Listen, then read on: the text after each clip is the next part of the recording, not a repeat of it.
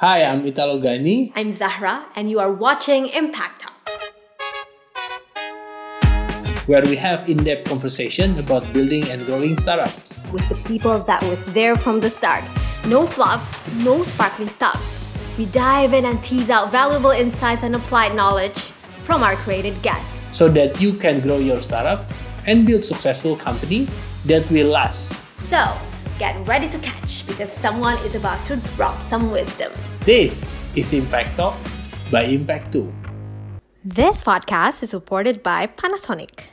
Oke, uh, Jar, thank you ya udah datang ke Impact 2 video podcast. Hari ini kita mau ngobrol-ngobrol tentang your journey, kan?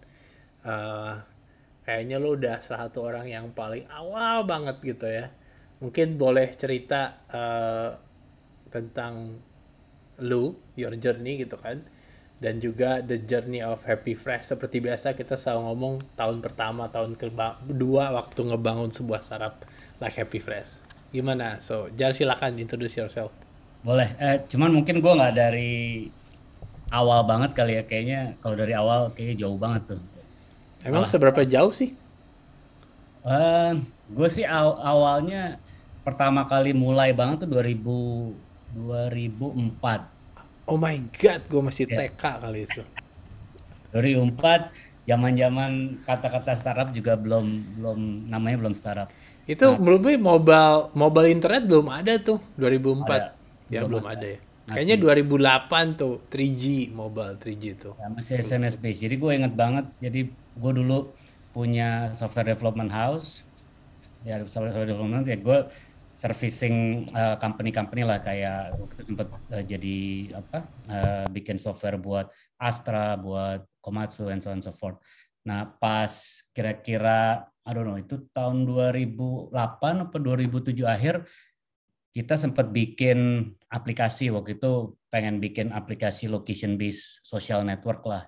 Nah, pada saat itu bener kata lo kan belum ada mobile data belum ada waktu itu kita masih SMS based Terus pas 2008 masuk, mobile data udah mulai uh, apa namanya udah mulai masuk sini juga waktu itu kalau masih ingat zamannya BlackBerry, nah waktu itu zamannya BlackBerry itu.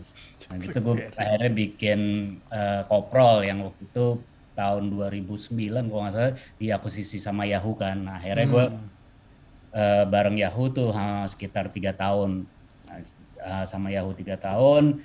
Akhirnya gue bikin uh, software development house lagi habis itu Ice House yang sekarang seharusnya masih ada.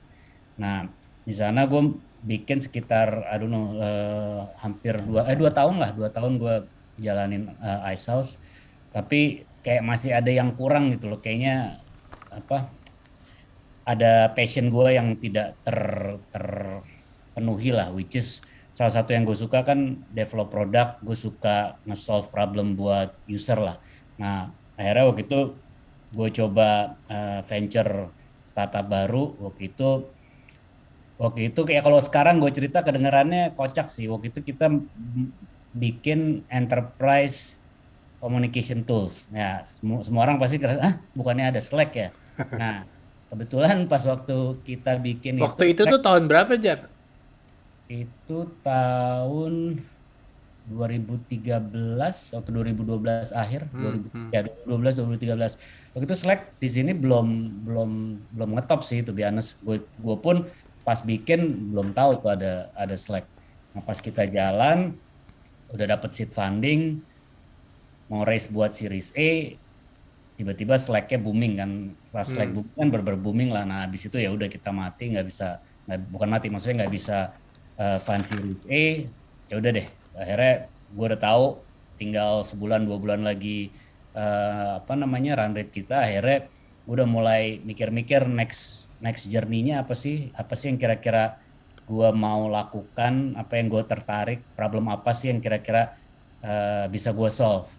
Nah di di akhir-akhir bulan-bulan terakhir gue ngerjain startup yang sebelumnya itu banyak bisnis model yang gue lihat lah uh, standar lah ya mungkin kalau gue biasanya misalnya gue pengen ngelihat opportunity gue biasanya nyontek yang udah terjadi di tempat apa di di di more mature market lah ya kayak kayak contohnya Amerika atau apa itu seperti apa sih?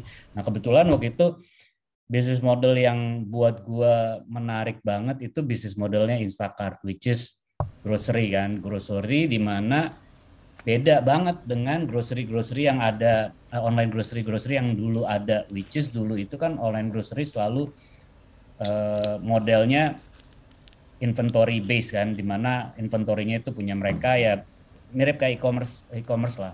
Hmm. Nah si Instacart ini kan benar-benar asset light kerjasama sama supermarket dan menurut gue ini interesting banget dan gue sangat bisa relate sama problem yang mereka solve. Kenapa? Karena jadi ya kalau kalau kita udah berkeluarga biasanya kan kita punya aktivitas rutinitas lah ya. Nah keluarga gue itu biasanya kalau hari Minggu, Sabtu Minggu keluarga gue tuh nginep di rumah nyokap gue, nginep rumah nyokap gue, tapi pas hari Minggu kita pulang ke rumah kan. Pas pulang ke rumah biasanya kan habis makan siang di luar atau gimana kita pulang ke rumah.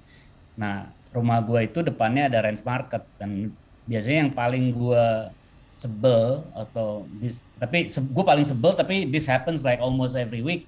Setiap kali gue lewat situ, bini gue boleh mampir range market dulu nggak? Gue mau beli sesuatu. Nah itu gue yang oh my god gue udah udah tinggal muter balik nyampe rumah tapi gue harus ke situ lagi ke situ lagi yang ya sebenarnya sih nggak terlalu painful ya karena di daerah situ kan parkiran nggak macet tapi the fact that gue udah udah ngebayangin nonton TV di depan di apa di kamar gue TV-nya udah udah kebayang mau nonton apa tiba-tiba di ditur ke situ dulu yang akhirnya at the minimum kita spend I don't know at the minimum sejam Terus juga at the minimum karena anak gue masih kecil-kecil, mereka mintanya macam-macam lah. Ada yang minta ini, ada yang minta itu. Akhirnya yang tadinya mau cuman beli, I don't know, tomat apa segala macam, akhirnya belinya ya overspending lagi, overspending lagi. Nah, berdasarkan dari itu, gue gue bisa banget kan ngerelate sama problem yang si Instacart selesaikan. Hmm. Nah, habis itu ya gue udah mulai apa ya, mulai mempelajari lebih dalam. Terus gue kebetulan gue sempat ngobrol sama temen gue yang yang yang yang apa namanya lagi mau setup uh, startup baru juga dan coincidentally dia juga lagi ngelihat online grocery gitu. jadi akhirnya kita bareng. Dan buat gue karena gue apa namanya lagi ngerjain sesuatu kan yang tadi gue bilang startup yang sebelumnya yang si enterprise communication itu. Jadi gue kebetulan lagi punya tim nih. Yang timnya itu ya ex Yahoo ex Ice House kemarin. Waktu itu kita berberapa ya? Berenam kalau nggak salah berenam. Hmm. development team. Itu ada udah lengkap tuh. Udah ada iOS ya udah ada Androidnya udah ada backendnya ya buat gue eh buat startup itu luxury lah punya punya punya apa namanya dev team di awal nah berenam kita kita start atau kita develop si si Happy Freshnya ini dari segi teknikal sama produknya terus sampai sekarang deh. Hmm, oke. Okay. Menarik apa? Jadi gara-gara something yang lo mau lakuin apa lo menghindari ya jadi lo menciptakan something lebih efisien ya. ya. Nah sebenarnya waktu lo kan lo develop sama Guliam sama beberapa other founders ya. Ya. Lo kenalnya bagaimana sih? Maksudnya kalau nggak salah banyak rocket internet team kan ya dan you are not from rocket internet gitu kan ya, is it ya. like emang dari dulu lu udah kenal mereka atau gimana karena nyari partner kan susah banget tuh jar betul, betul. Jadi it's a, it's uh, friends of friends sih jadi pas uh, apa tuh tahun pas gue masih di Yahoo mungkin itu tahun 2011 atau 2012 ada lu kenal sama tim uh, tim timnya iPrice itu apa ya nama apa nama nama visinya gue lupa. Nah, basically dia Jerman berdua sama Markus pas zaman gue masih di Yahoo waktu itu dia datang jadi kayak tour Southeast Asia lah dia mau lihat uh, bisnis model apa sih yang jalan kira-kira jalan di sini nah kalau si timnya ini dia uh, oh gue kenal tuh dia exit dari Jerman ya yes yes Ya dia punya Asia apa venture gitu. Asia Venture. ya. FVG, Asia Venture Group. Ya, gue nah. dikenalin sama si ramanya Daily Social tuh gue pernah makan ya, siang ya, ya. di Pacific Place. Ya, ya, ya gue tahu, ya, tahu. Dia di Malaysia kalau nggak salah ya. Dia, dia di Malaysia sekarang di Singapura. Oh, oke. Nah, oke. jadi gue kenal sama uh, tim sama Markus pas uh, gue masih di Yahoo tuh. Hmm. Nah, pas uh, di sini kan uh, Stefan lo kenal dong. Nah, Stefan Ya. gue kenal dari uh, Aryo. Nah, waktu itu pas gue Hmm. zaman di Ice House. Nah, yang pas di hari-hari atau bulan-bulan terakhir di startup gue yang sebelum sebelum kita akhirnya apa uh, berhenti atau akuisisi Slack. Eh, Eh. akuisisi Slack. gagal gara-gara Slack. Nah, itu gue lunch bareng sama Stefan. Nah, Oh. lunch bareng sama Stefan, Stefan nanya kan gue lagi ngapain, terus gue bilang gue lagi ngerjain ini apa kompetitornya Slack dan gue lagi mau cari kerja apa nyari opportunity baru and I'm super interested with Instacart. Terus dia bilang, hmm, I'm doing the same thing. Akhirnya eh, si Stefan si Stefan bareng sama si Tim, bareng sama si Ben, Ben Ben tuh Benjamin em, Lazada, dia CEO-nya Lazada waktu Hmm. 2003 2004. Nah, Eric kita ketemuan lagi tuh. Nah, dari situ yang gue belum yang gue baru kenal sebenarnya si Ben doang. Yang lainnya kan gue udah kenal. Ya udah akhirnya kita eh, decide buat buat buat jalanin. Nah itu yang yang yang gue bilang. Jadi kan gue setuju banget nemuin partner itu super susah kan. Apalagi kalau lo nyari. Nah kebetulan gue ya apa in this particular case kebetulan aja. Jadi gue kebetulan ketemu dia yang akhirnya jadi jalan sekarang nah kalau GM GM itu dia eh, dulu Ex kerja Lazada, Lazada juga kan? Lazada juga dia Iya. bareng sama si Ben nah waktu itu GM Hmm. Ben yang ngajak Ah, sih, ah, sih.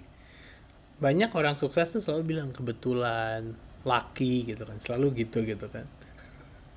ya Hebat, tapi hebat. emang di di di di apa namanya di hidup ini kebetulan sama laki itu kan penting banget kan. Jadi gimana caranya kita men-setup kondisi biar kita lebih sering laki dibanding yang lain.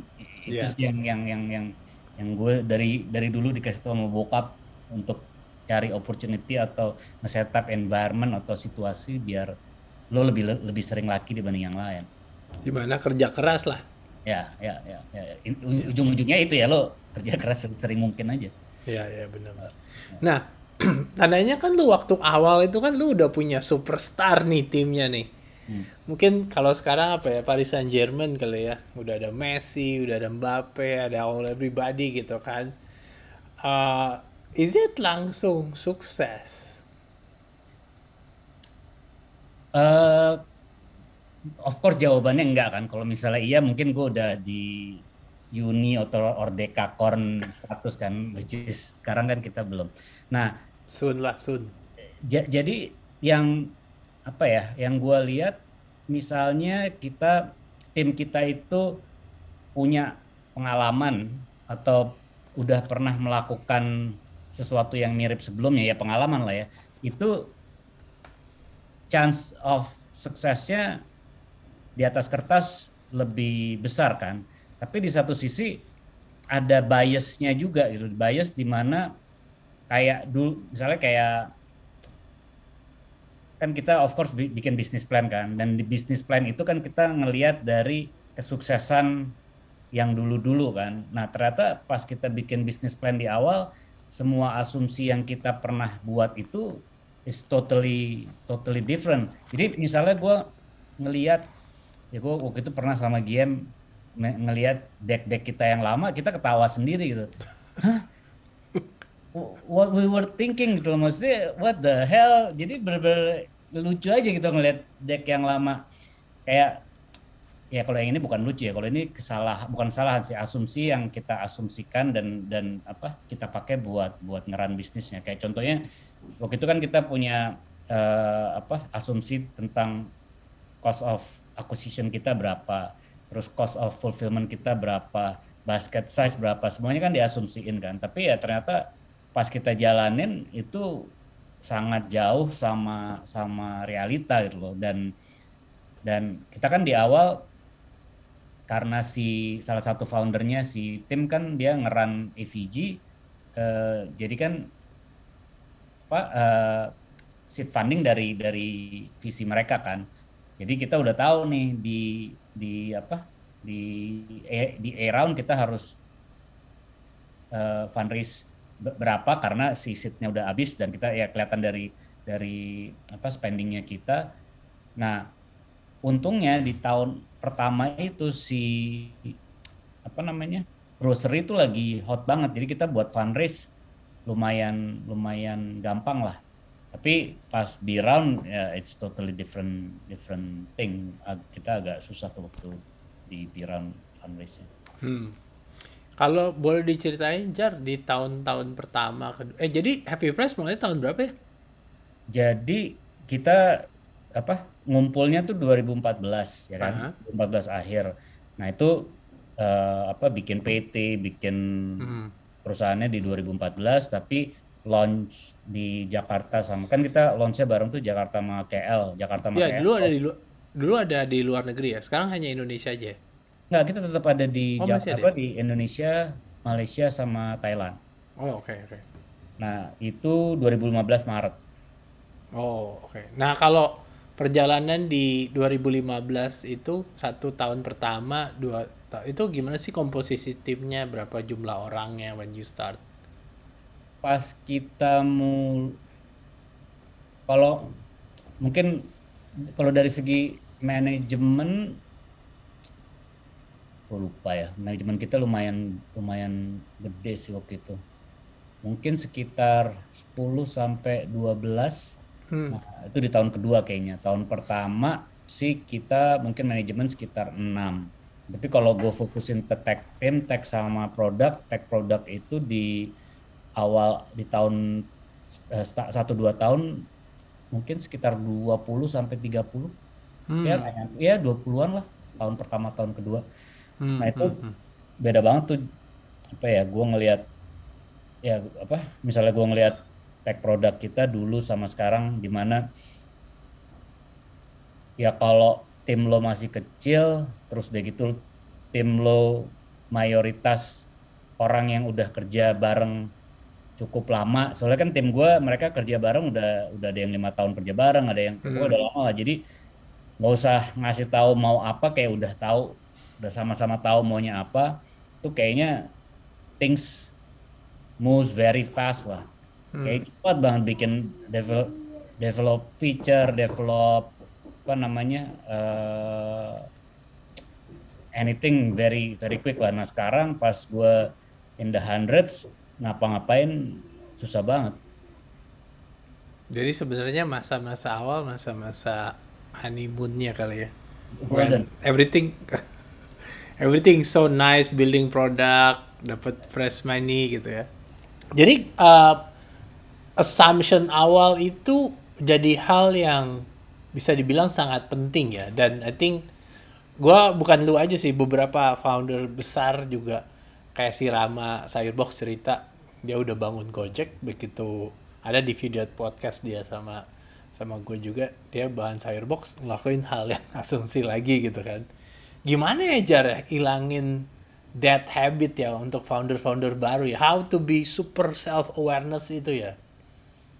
Hmm, susah sih, tapi kan kalau kalau kita mau melakukan sesuatu yang baru, kita mau ngedistrap suatu industri kan mau nggak mau kan assumption itu harus selalu terjadi kan. Cuman ya mungkin apa ya? Kalau kalau gue belajar dari gue, yang kemarin itu kita denialnya tuh kelamaan gitu loh. Maksudnya denial enggak, we'll get there, we'll get there. It, it, I mean it's just a matter of time. Nah, it, it, itunya yang kayak kita merit to the assumption gitu loh. Padahal kan harusnya namanya apa ya? Namanya ya lo harus bisa agile di mana ya ya lo adopt sam, sampai ke sini gitu. Nah, kemarin sih kayak kita udah kalau kita sih terlalu merit sama assumption yang ada yang akhirnya ya kita mencoba do anything we can buat dapetin this number gitu which is which is ya I, I wouldn't I, I would do definitely differently misalnya misalnya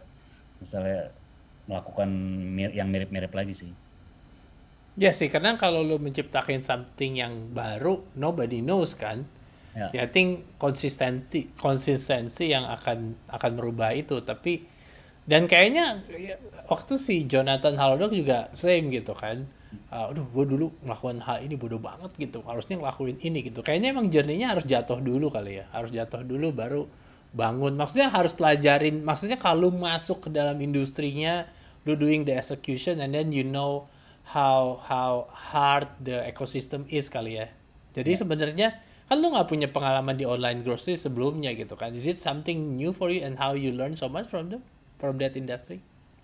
Uh, ya yeah, definitely lah ya kita, kayak apa namanya one of another assumption yang kita buat di awal again waktu itu kan karena apa ya uh, founder-foundernya cowok semua. Jadi mungkin kita punya bias juga kan tentang tentang problem yang ada kan.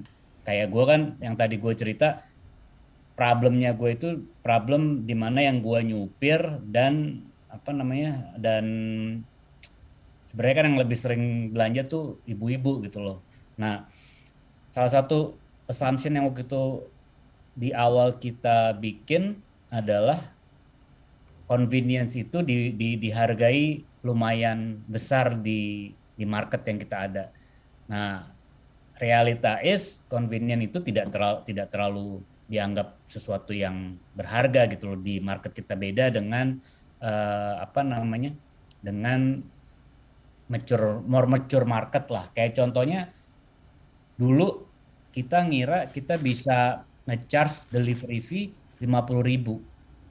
Nah kalau fast forward ke sekarang misalnya gue bilang kalau ada ya gue kirim apa eh, ongkos kirim kita lima puluh ribu nggak ada yang mau kan? Maksudnya itu kan benar-benar di di mar, apa market yang udah mature bisa terjadi. Kenapa? Ya karena satu eh, convenience dihargai sangat tinggi. Terus kedua ya mungkin dari sisi apa namanya dari sisi uh, penghasilan yang didapat juga udah lebih besar kan.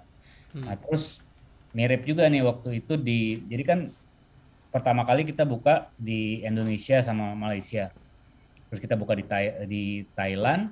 Nah nextnya kita buka di Taiwan.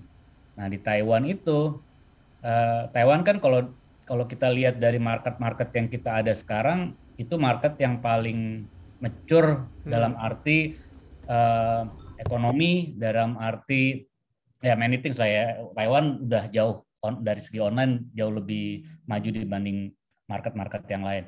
Nah, asumsi yang kita bikin waktu itu mereka itu bakal secara basket size lebih besar, ya kan? Itu asumsinya ya of course mereka lebih besar. Makanya kita berani masuk ke sana kenapa? Dia kan lebih lebih dari segi labor cost lebih tinggi, jauh lebih tinggi lah dibandingkan Indonesia, Malaysia, sama Thailand. Makanya kita bisa berani masuk ke sana karena basket size kita asumsinya lebih gede. Pas sampai ke sana ternyata behavior dari orang Taiwan, Taipei gitu kan, kita nggak tahu.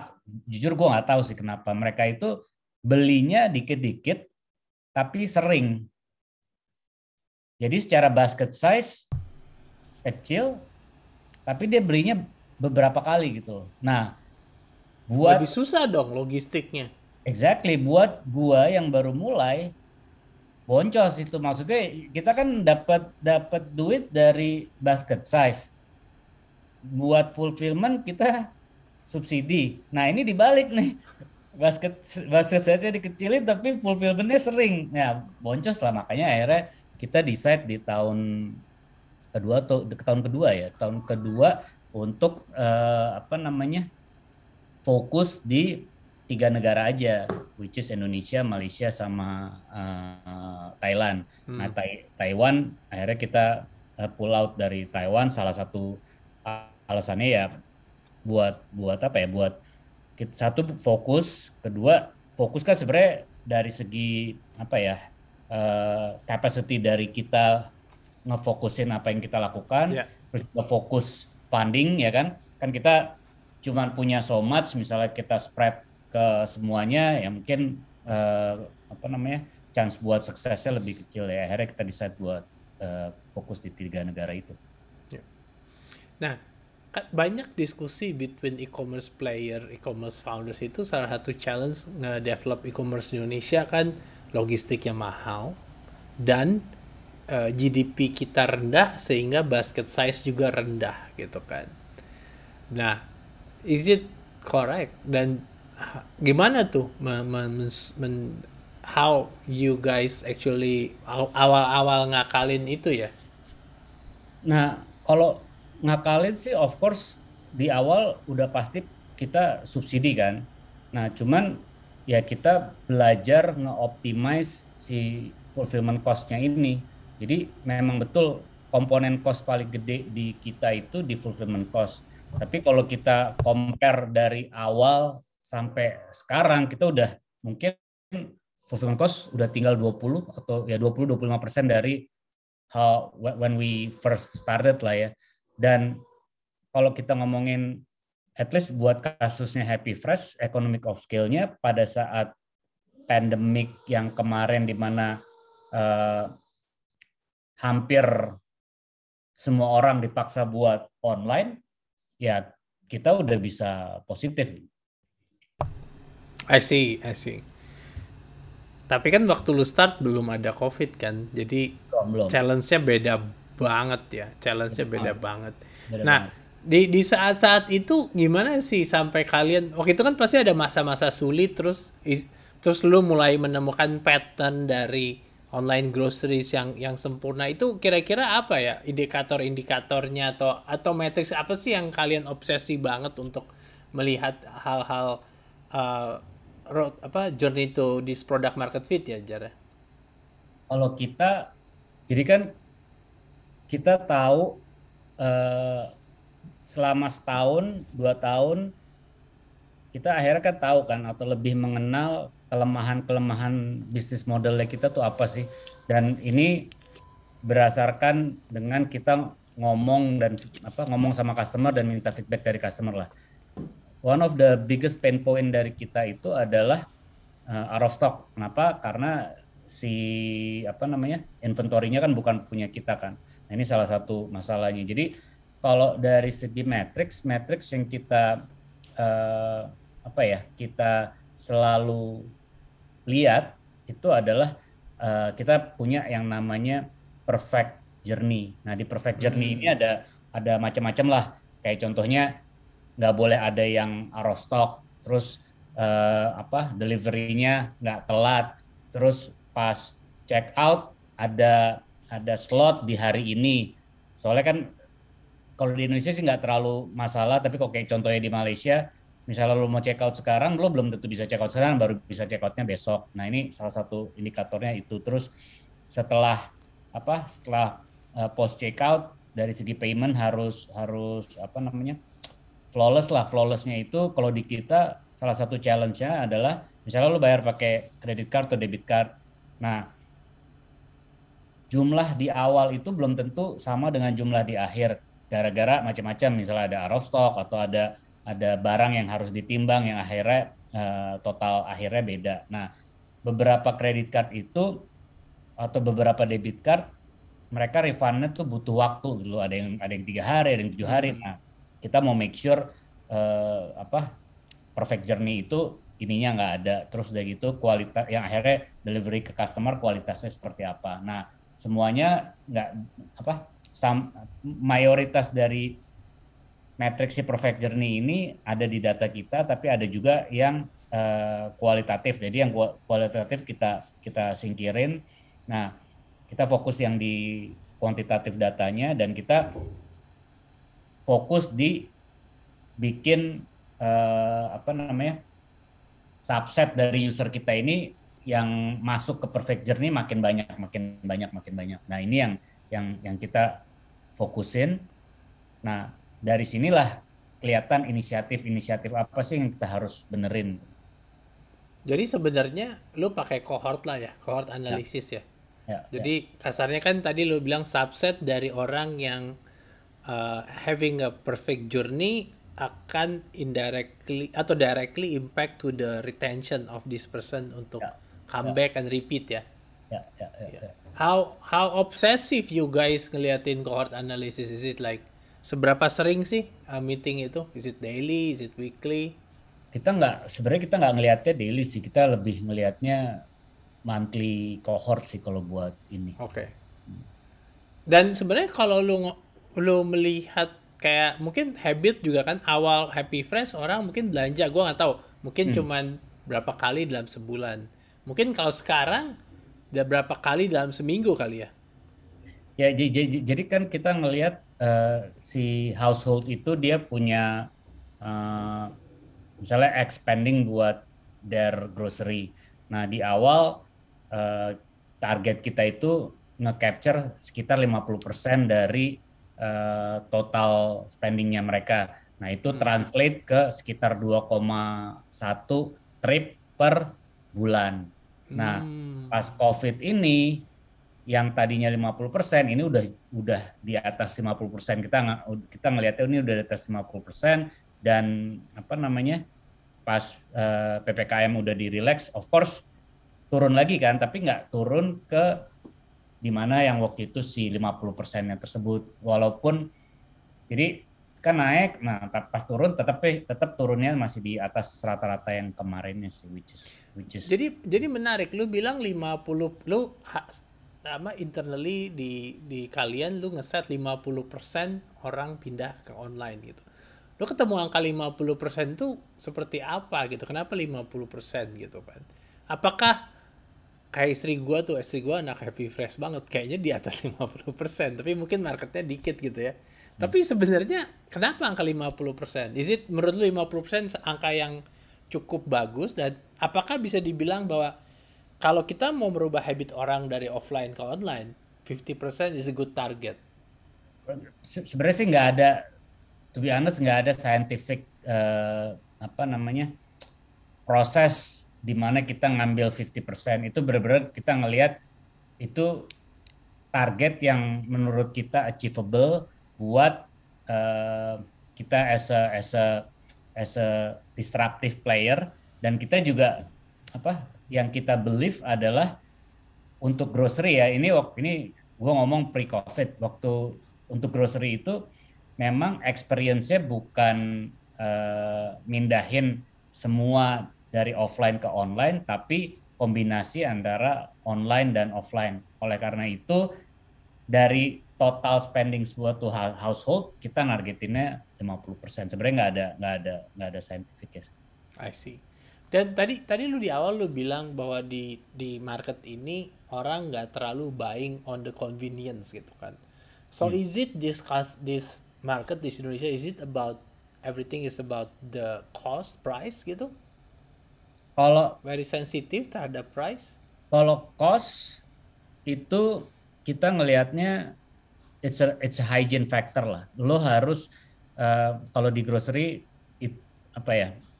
You don't need to be the cheapest of every SKU, tapi paling enggak persepsi orang tentang your brand, your uh, uh, your price is competitive lah. Nah itu yang hmm. yang it's a it's a hygiene factor. Of course, misalnya lo lo bisa bilang oke, okay, gue bakal 5 atau 10% lebih murah dibanding yang paling murah. Ya, of course everyone will go to you. Tapi kan ya that that's that's not sustainable kan. Kalau hmm. menurut menurut gua atau menurut kita yang kita lihat dari segi pricing itu pricing yang penting kita kompetitif dalam artian kita nggak perlu uh, paling murah di semuanya, tapi orang melihat kita sebagai sebagai value for money lah, competitive pricing.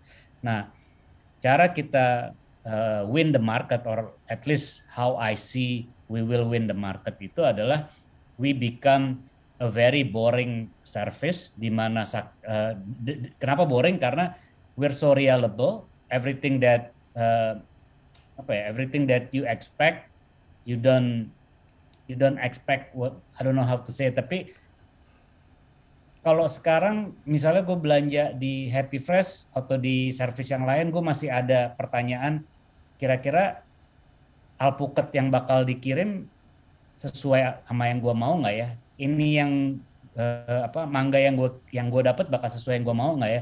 Nah ini yang yang kita nganggapnya ini belum belum boring lah di mana Nah, kita belum jadi utility utility service. Nah, maunya kita targetnya sebagai utility service di mana ya udah lo nggak usah mikir, pokoknya apa yang lo mau ya kita datang dan kita hmm. ya, apa namanya datang dan dan dan dan benar-benar sesuai kebutuhan. Soalnya kan beda sama let's say fashion fashion atau apa grocery kan ya supposed to be boring kan.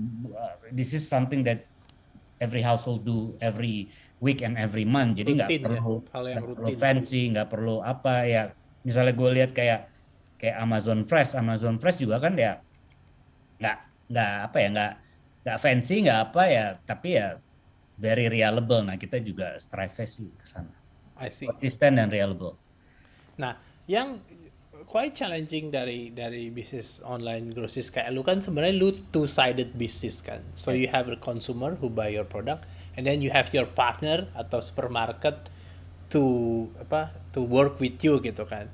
So how how hard di awal-awal apa lu dealing sama like big brand kayak I don't know Range Market atau apa gitu kan. Dan sebagai company baru mulai gitu kan apakah mereka dengan gampangnya langsung percaya atau gimana tuh? How to convince ya mereka mereka big corporation ini? Uh, gue sampai nggak bisa dijawab tuh. Zaman zaman kita pertama kali muter-muter ke supermarket datengin satu-satu ya lo bayangin aja nih kita datang dan waktu itu tahun 2000 apa? You guys need to remember ini 2014 ya 2014 grocery online grocery itu belum ada. Misalnya gue datang ke eh Gojek juga baru mulai muncul akhir 2014 tuh. Ya hmm. nah kita datang ke sana mau online nggak mau partnership online nggak? Of course semuanya dengan apa namanya dengan dengan sopan nutup pintunya kan karena number one who are you? Terus kedua apa sih online grocery?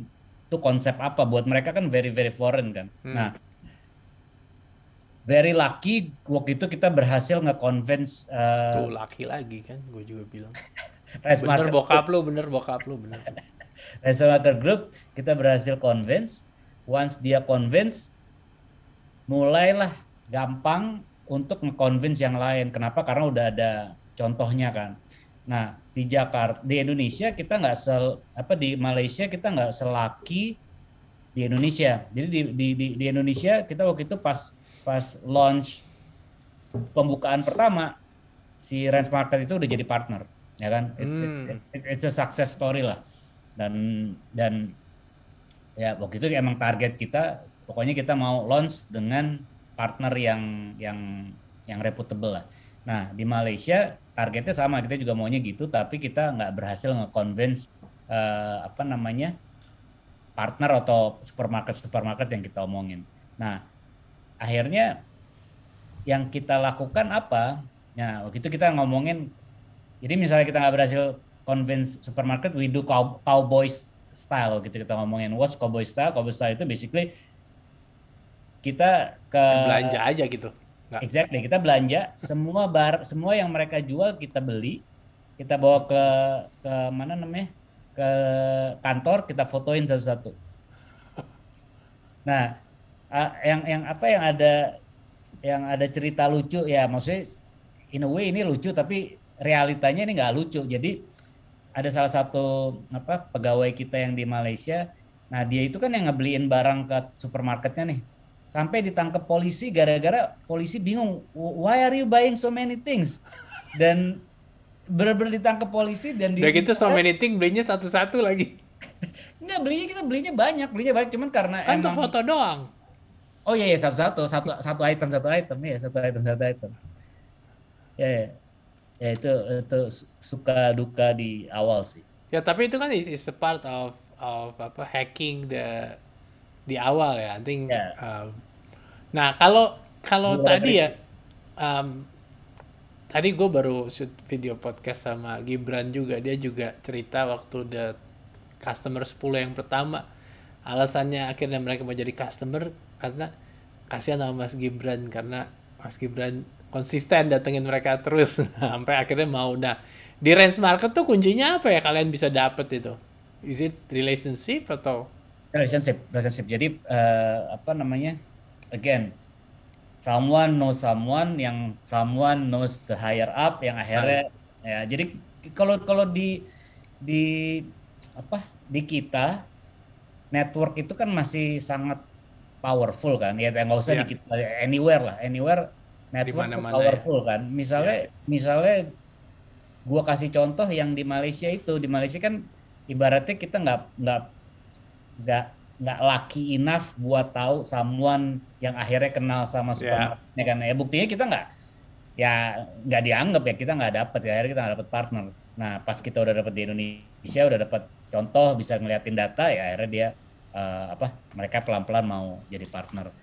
Hmm. tapi tapi lucunya bukan lucunya sih maksudnya apa eh, ya mungkin expected kali ya. Pas misalnya kita fast forward setahun dua tahun ya mereka sekarang udah udah sangat terbiasa atau udah udah udah sangat familiar dengan konsep online. Jadi ya udah gampang banget nge-convince eh, partner baru. Jadi malah di akhir-akhir partnernya yang datang ke ke kita gitu I see. Nah, di waktu kemarin kita ngobrol-ngobrol, eh Jar, lu sebut culture beberapa kali ya. I mean, uh, engineering culture, experimenting culture gitu kan. So, apa sih yang sebenarnya untuk pe- perlukan di awal banget as, as a culture gitu kan supaya kuat banget gitu. kalau startup apalagi yang fokus di di produk ya eh, apa teknologi company. Kalau menurut gue pengalaman dari kemarin atau ya dari sekarang experimental experiment culture itu culture of experimentation itu is very very important. Kenapa? Karena yang ini yang gue percaya yang gue percaya adalah jadi kan misalnya eh, kita ada produk pro- definisi produk kalau di gua kan tag sama produk jadi satu. Terus ada bisnis ada marketing ada whatever lah ya. misalnya kita ngeganti eh I don't know button atau ngeganti warna button or whatever lah very simple thing nah atau ya mungkin lebih kompleks lagi misalnya kita ganti flow dari suatu suatu flow nah tag sama produk ini nggak bisa ngasih kita nggak bisa tahu 100% for sure bahwa changes yang kita lakukan ini impact ke suatu bisnis atau tidak atau impact ke bisnisnya seperti apa. Kenapa? Karena kan ya as you know kan di eksternal banyak banget yang terjadi bisa aja pas kita deploy ini marketing lagi nge-push uh, promosi bisa aja pas lagi gini PPKM lagi ditutup jadi turun. Nah, the only way buat produk bisa tahu bahwa yang ini impact-nya benar-benar gara-gara kita kan ini cuman dengan cara A/B testing kan di mana dengan A/B testing kita tahu kita bisa nge apa namanya nge-split dua apa namanya dua dua user base ini Yeah. di mana kondisi dari eksternalnya kan exactly the same jadi misalnya Yeah. kita lihat uplift ada di sini ya kita as a tech product kita bisa pinpoint for sure that this is due to what we just did or what we just released kan. Jadi experimentation uh, culture kalau kata gue it's, it's, it's, it's very important.